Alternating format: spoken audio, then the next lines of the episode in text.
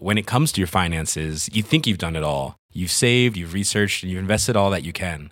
Now it's time to take those investments to the next level by using the brand behind every great investor, Yahoo Finance. As America's #1 finance destination, Yahoo Finance has everything you need, whether you're a seasoned trader or just dipping your toes into the market.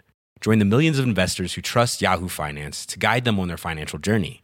For comprehensive financial news and analysis, visit yahoofinance.com, the #1 financial destination, yahoofinance.com. Hey, I'm Ryan Reynolds. Recently, I asked Mint Mobile's legal team if big wireless companies are allowed to raise prices due to inflation. They said yes. And then when I asked if raising prices technically violates those onerous two-year contracts, they said, "What the f*** are you talking about, you insane Hollywood ass?" So to recap, we're cutting the price of Mint Unlimited from $30 a month to just $15 a month. Give it a try at mintmobile.com/switch. $45 up front for 3 months plus taxes and fees. Promo rate for new customers for limited time. Unlimited more than 40 gigabytes per month. Slows full terms at mintmobile.com. Hi everybody, welcome to Dan Snow's History. It's a very special episode of the podcast for me because I'm interviewing one of my professors who taught me when I went to university all those years ago, 20 years ago now. I think, yeah, that's pretty alarming. 20 years ago, Martin Conway had the enormous misfortune to be a professor of history at Oxford University, Balliol College, Oxford. He was my teacher, a tutor, and he was as kind on a personal level to his students as he was a wise and gifted teacher.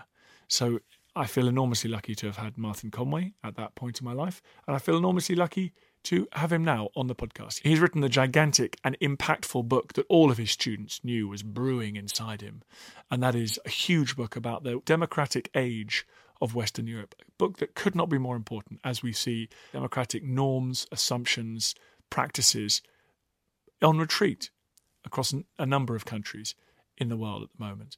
It's fascinating and sobering stuff. A reminder that democracy requires a lot more than just codification on a piece of paper. It requires education, mindset, its full and total embrace by the people that live within democratic systems. After you listen to this podcast, if you want to go to History Hit TV, we can watch some of our documentaries. We've got hundreds of documentaries on there. We've got hundreds of audio podcasts. Please head over to History Hit TV. Use the code POD1, P-O-D-1, and you will get a month for free, 30 days free. And then you get the second month, which is £1, euro or dollar. So you can watch the whole thing. You can binge for 2 months. You'll only be paid £1 or a euro or dollar. That's pretty cheap, to be honest. So I would definitely go and do that. So please head over to History Hit TV and do that. But first of all, here is Professor Martin Conway.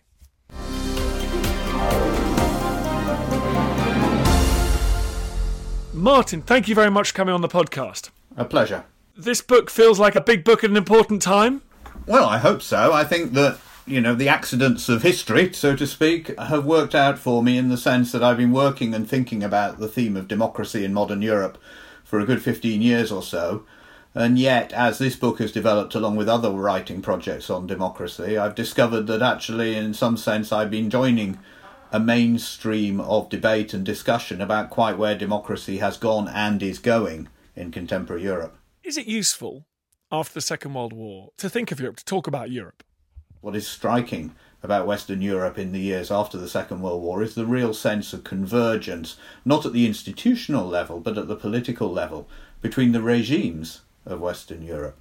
Think that in the 1950s and 60s, essentially, from the top of Norway down to Sicily in the south, Western Europe is run by regimes which are essentially very similar. There are minor variants, greater devolution in Germany, a more presidential regime in France after 1958 and de Gaulle's rescue of the French state from the collapse in Algeria.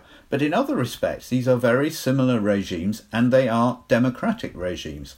Never had Europe been so united and so democratic. What is the reason for that? Who are they looking to? Who are those post-war planners and policymakers looking to for inspiration?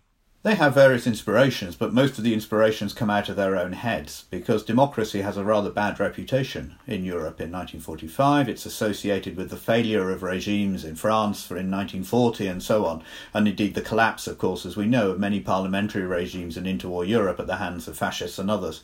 So no, they're coming out of their own heads. They're not looking to history. They're looking to some extent to the United States, but they're primarily looking within themselves and thinking, how do we build a stable and viable form of democracy in post-war Europe, which will actually respond to the wishes of the people.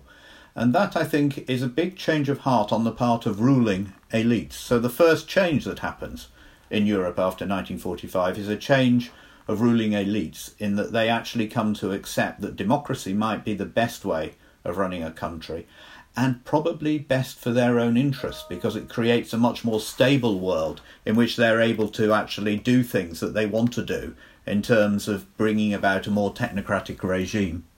So that's the first change. The second change is clearly a change among populations that takes place over the course of, say, 15 years after the Second World War, when I like to argue that there's essentially a conversion of West Europeans to democracy, that they actually come to think that other ways that they had had of trying to bring about their personal and collective ambitions no longer really applied in the post-1945 world. A turn away from fascism, obviously, but also a sense that communism is something deeply different.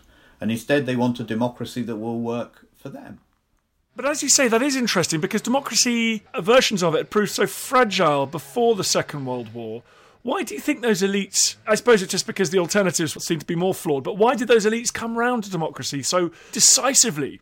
Yes, well, I think it's a learning experience on their part that they see the collapse of other ways of trying to run countries. But I think it's also a change of generation among them. Let's speak up for the middle-aged. The people who end up running Western Europe after 1945 are people on the whole in their 40s. They're people about as old as a century. And they are people who have had experiences of world wars, of economic depression, and so on.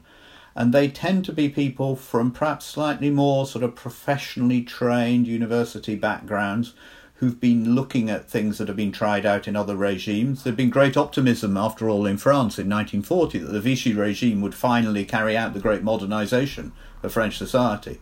And yet all those planners who got involved in the Vichy regime in 1940, 1941, by 1943, 44, they're in the Gaullist camp. And that's not because the great de Gaulle is somehow such a figure of charisma. It's more that they actually see that that sort of parliamentary managed democracy is the way forward. And it is always for them a managed democracy. It's not about giving the people power. It's about bringing the people into a controlled process of political discussion and decision making. Yes, I was going to ask, that's the trickiest of all questions. What is democracy? What do we mean by democracy? Around things like franchise, who participates, whether it should be representative. As you say, they fix upon quite similar models. There must have been some kind of platonic ideal form they were thinking about. Was it the US Constitution? Did Britain at all, dare I ask? Not Britain. It's quite interesting that, of course, liberated Europe looks instinctively to Britain as a place that somehow must have got things right. And yet they quite quickly decide that the sort of boo-ha politics of the House of Commons is not the sort of democracy they want at all. They want multi-party politics, they want a politics based around proportional representation, and they want to make sure that there is no dictatorship of the majority, and that instead you're going to have coalition governments that will actually do things in a coherent and rather stable way. And all the words I'm using surely indicate that this wasn't the greatest democracy ever. This was actually, in some respects, less democratic than some regimes that had existed in interwar Europe. And what mattered more for them was that it was a democracy that worked, and a democracy that could actually keep going through the various bumps along the road. And they got lucky in terms of economic growth and the like, but they actually also managed to develop what they thought was a rather stable model of democracy involving as many people as possible, rather than actually trying to have winners and losers. It's fascinating, though, isn't it? The victorious allies, the US and Britain, have actually got first-past-the-post, quite powerful majoritarian systems. And somehow the Europeans thought, we want the stability, we want that, but we don't want that particular aspect of it isn't hugely attractive. Yes, because they also had a sense that they were conquered in 45. We talk about liberated Europe. I think most Europeans thought about imperial rule in East and West, by Americans and by the Soviet Union. And instead there's this reaction, especially perhaps among elites and intellectuals and so on, to try to assert a European pedigree of democracy and to go back to various places in the European past and actually say, this is our European model of democracy. Adenauer in West Germany starts talking about the Abendland, the evening land, this idea that somehow Western Germany around the Rhine had always been a deeply democratic place, whatever the previous 500 years had shown. You know, and so it's kind of trying to copyright democracy as European, as distinctive from American democracy, about which they never really had a good thing to say.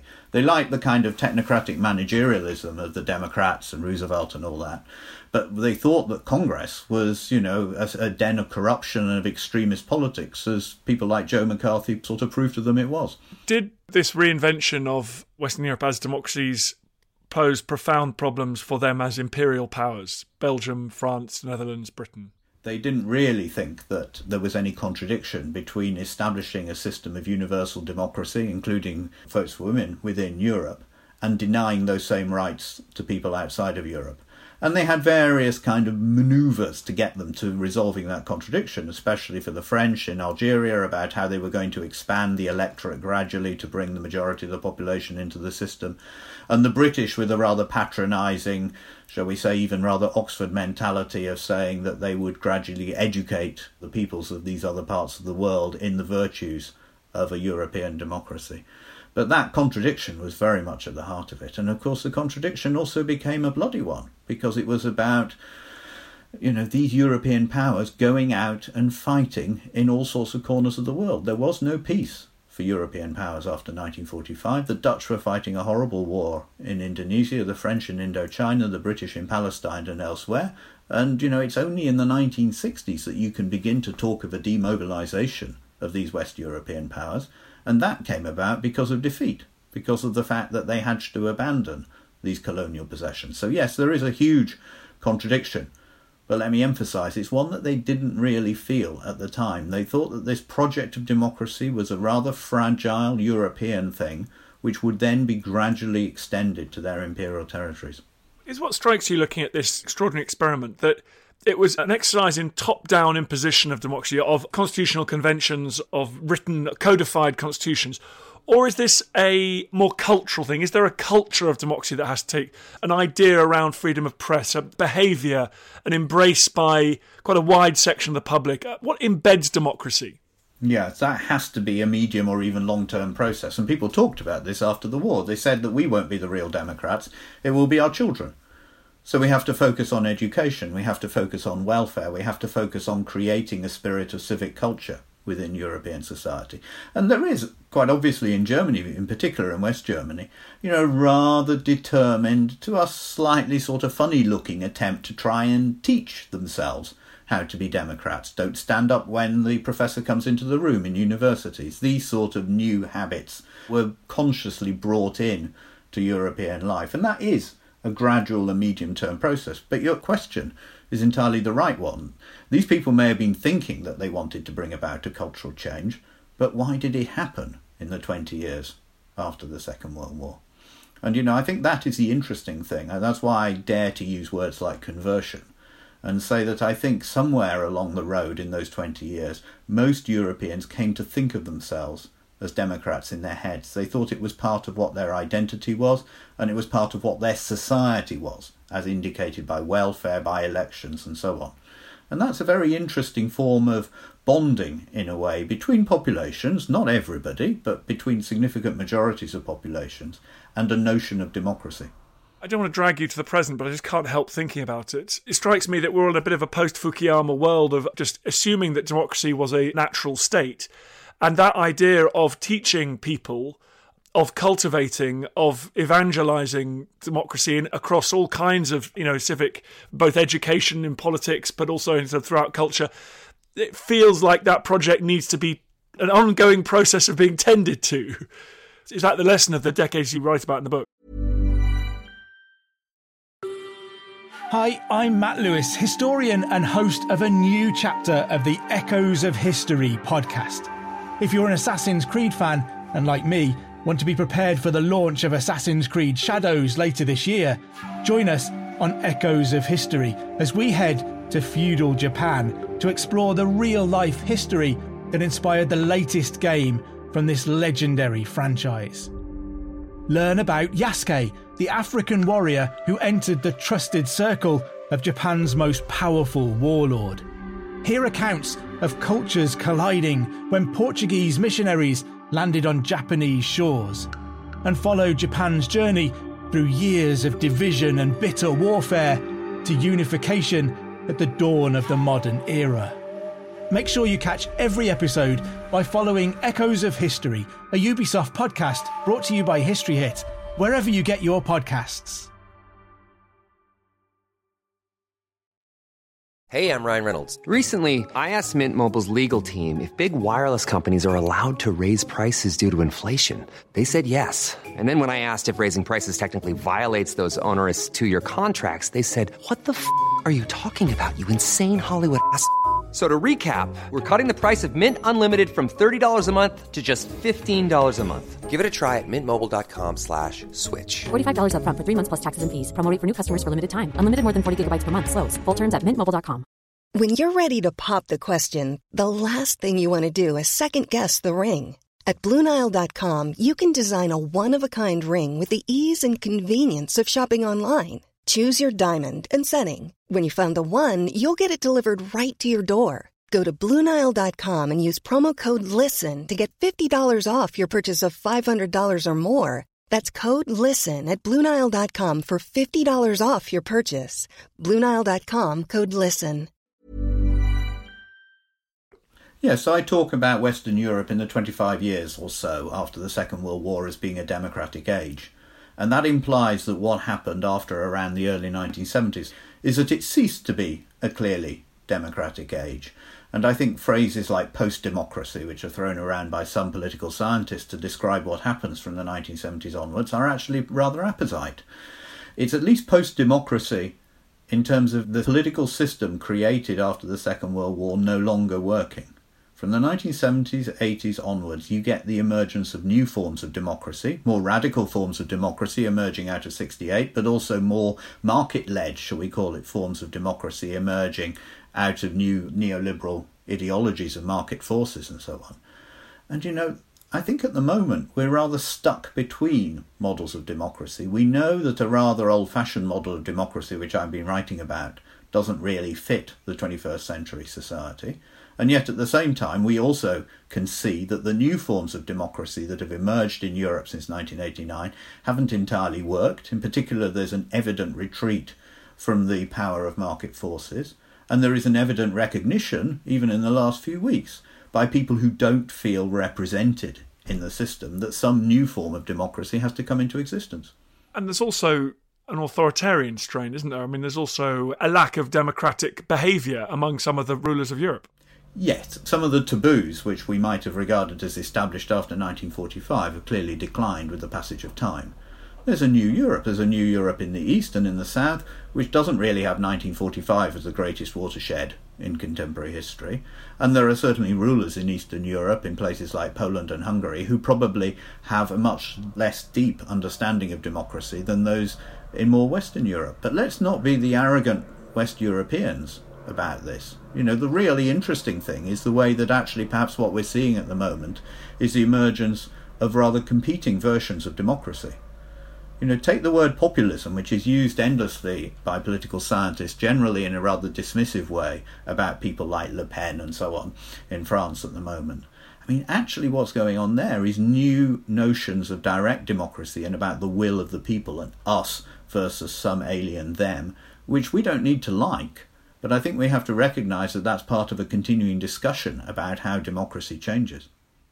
What about the European understanding that there would be this experiment within Europe decades following the Second World War, it would spread around the world? To some extent, that did happen. Although, do you think Europe's example was important as the idea of democracy spread through the rest of the world? Yes. I mean, when you see the elites who come to power in newly decolonised states in the 1960s and 70s in Africa, Asia, etc., then these are on the whole people who tend to think in rather European political ways. But it's also obvious by the 1970s and 80s that most of those states have moved beyond any particular allegiance to West European models of democracy and, as is healthy, are developing their own forms of African democracy or Asian democracy. And it's a bit sad when Europeans somehow begin to judge these other democratic regimes by some sort of yardstick which is based around the Rhine and the Alps or something. You know, these are different societies which are going to have their own forms of democracy. So I think the moment when Europe could kind of claim some sort of ownership of democracy and could say that it was inspiring democratic experiments elsewhere in the world, that really has gone. It was probably replaced around 1989 in the 90s by a confidence that America had some sort of democratic model it could sell to the rest of the world. Well, I think that too has gone, hasn't it? And what we're seeing in the last 10, 20 years is various experiments in what you might call non-liberal democracy in different parts of the non-European world, which are probably much more influential. And the way in which regimes like China and Iran and Russia and Turkey and so on are in some sense learning from each other and not looking to Europe or indeed to America. It's one of the sort of conclusion of this book, I don't know if it's worrying or not, but there needs to be some kind of cataclysm from which this sort of energy of reimagining societies can emerge. I mean, there are senior advisors to the British government who allegedly are fond of this view. But I mean, do you see the regeneration, this hugely exciting milieu that you describe? Is it impossible to imagine without the giant discontinuity of the Second World War preceding it? Yeah, what I describe, I think, could not have come about without some sort of cataclysm like the Second World War, which acted as a catalyst for various medium-term forces towards the emergence of democracy in Europe actually coming together. And let's remember, and I've not said it enough in our conversation, this was only half of Europe, because after all, in the eastern half of Europe, that same path towards democracy didn't happen. But your more present-day question, can we imagine a refounding of democracy in Britain or in Europe or in the West more generally without some form of cataclysm? Well, perhaps we're living through some version of that. I've certainly been conscious in the last few years, and I suspect you have been too, that the politics of Europe and of Britain has come to look more 19th century. It's come to look more like the sort of 1848 era of regimes being toppled, of pressures from below, of the emergence of rather unmanaged social forces of democracy. And what we're still trying to do is to try and find some way of putting those elements together in the form of a political regime which people can respond to and can identify with, but which also actually manages to deliver stable government. And the catastrophe in many ways of the pandemic in Britain, as opposed to many other European countries, has been about the way in which the state has rather fallen over and has not been able to mobilise the resources of the people. And surely that's one of the real tests of democracy. My worrying thought is, especially someone who was educated in the 90s, I mentioned Fukuyama before, there was a, perhaps now looks rather, extraordinarily naive view that in the 90s we'd reached some sort of Hegelian consensus on how history didn't matter anymore, it all stopped, liberal democracy had won. When you were writing this book, did you have an unpleasant nagging feeling at any time that perhaps democracy suited the conditions that post-war Western Europe found itself in, and actually it is far from being as secure as we all thought it was? Oh, more than a nagging feeling, of pretty much a developing conviction that this was the case. One of the reasons I got into writing this book was I felt that people always took democracy for granted, and particularly they took the content of democracy for granted. They thought that somehow democracy was a single thing that had perhaps got rather larger during the 20th century by letting in women and immigrant groups and so on. Instead, my book is an attempt to try and talk about the historicisation of democracy and that there is a democracy for particular eras. And I try to describe why the democracy that emerged in Western Europe after 1945 was a democracy that suited the shape of that society. I do, for example, put quite a lot of emphasis on middle-class power. It was a democracy that worked in middle-class interests. Now, our society is not that society anymore. Class relations are different, state power is different, we have a much more integrated Europe through the European Union. But we haven't managed to find the new model of democracy that matches that sort of new reality. And although you and I are talking with a great consciousness of the political difficulties of Britain in the present day, we could have this same conversation in a French context or a German context, because they too are struggling with many of those problems. And as for the poor people who are supposed to be running Europe in the European Union, I think they very much sense the ebbing of the democratic tide which had carried the legitimacy of their project forward. Martin, I once told by a physicist that you should never ask them if mass is in fact truly constant in all dimensions. And I think the equivalent question to you, did you attempt to define democracy? Or is it like the famous quote, I don't know what civilization is, but I know when I see it or something. What struck you when you looked at the 20 years following the Second War as something that the nation was able to call itself a democracy? What was the minimum condition that had to be met? Well, historians never like definitions, and we always want to argue that really what matters is the way in which particular regimes suit particular societies, be it France in the 1790s or Britain in the 1960s. But look, I'll play your game. What made the regimes of post-war Western Europe look and feel democratic to the people who inhabited them was three things. One, that there was some sort of rules of the game, that they could understand how rulers were going to behave and how they were expected to behave. Secondly, that there was some sort of transmission belt between what they were calling for and the actions of rulers. And this could be straightforward as a community, a village getting a new school, or it could be as complicated as people who were running particular sort of small businesses having some form of tax exemption. But the sense that there was some sort of transmission belt between their grievances or aspirations and what happened. And the third element must surely be that they actually recognised that democracy wasn't just about the politics. In fact, it wasn't even primarily about the politics. It was about discovering new codes of conduct towards each other. And for a Europe where most citizens had seen somebody killed in a violent way, through political violence or military violence, the sense that this was actually going to create some slightly more, as they put it in their grandiose way, civilised society, actually struck people as being a lot of what democracy was about. It was about being able to disagree with people without collapsing into those cycles of violence. That's powerful stuff. I mean, it's such a reminder that democracy is more than about counting stacks of paper with X's on them. Yes, and for heaven's sake, as soon as we think that democracy is simply about enfranchisement and going to vote, then we don't understand democracy. And that's very clear also in the fact that women are enfranchised in France and Italy and Belgium after the Second World War, but that doesn't change anything in itself. What needs to happen is a much more medium and long-term process of introducing women into the social processes as equal citizens, and that's taken much longer and is still, of course, deeply incomplete. Martin Conway, thank you so much. Your book is Western Europe's Democratic Age. A provocative title. I thank you so much indeed for coming on. It's a great honour for me as my former teacher at university. Yes, well, you've learned some things, and I hope the book will teach you some more. It certainly will. It's been a great pleasure, Dan. Thank you for having me on. I feel we have the history upon our shoulders. I hope you enjoyed the podcast. Just before you go, bit of a favour to ask. I totally understand if you don't want to become a subscriber or pay me any cash money. Makes sense. But if you could just do me a favour, it's for free. Go to iTunes or wherever you get your podcast. If you give it a 5-star rating and give it an absolutely glowing review, purge yourself, give it a glowing review. I'd really appreciate that. It's a tough world out there, law of the jungle out there, and I need all the fire support I can get. So that will boost it up the charts. It's so tiresome. But if you could do it, I'd be very, very grateful. Thank you. Hi, I'm Daniel, founder of Pretty Litter. Did you know cats tend to hide symptoms of sickness and pain? I learned this the hard way after losing my cat, Gingy. So I created Pretty Litter, a health monitoring litter that helps detect early signs of illness by changing colors, saving you money and potentially your cat's life. Pretty Litter is veterinarian developed, and it's the easiest way to keep tabs on your fur baby's health right at home. Go to prettylitter.com and use code ACAST for 20% off your first order and a free cat toy. Terms and conditions apply. See site for details. When it comes to your finances, you think you've done it all. You've saved, you've researched, and you've invested all that you can. Now it's time to take those investments to the next level by using the brand behind every great investor, Yahoo Finance. As America's #1 finance destination, Yahoo Finance has everything you need, whether you're a seasoned trader or just dipping your toes into the market. Join the millions of investors who trust Yahoo Finance to guide them on their financial journey.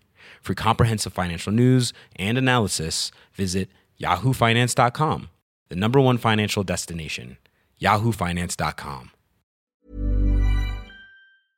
Thank you for listening to this episode of Dan Snow's History Hit. Please follow this show wherever you get your podcasts. It really helps us, and you'll be doing us a big favour. Don't forget, you can also listen to all of these podcasts ad-free and watch hundreds of TV documentaries when you subscribe at historyhit.com/subscribe. As a special gift, you can also get your first 3 months for just £1 a month when you use code Dan Snow at checkout.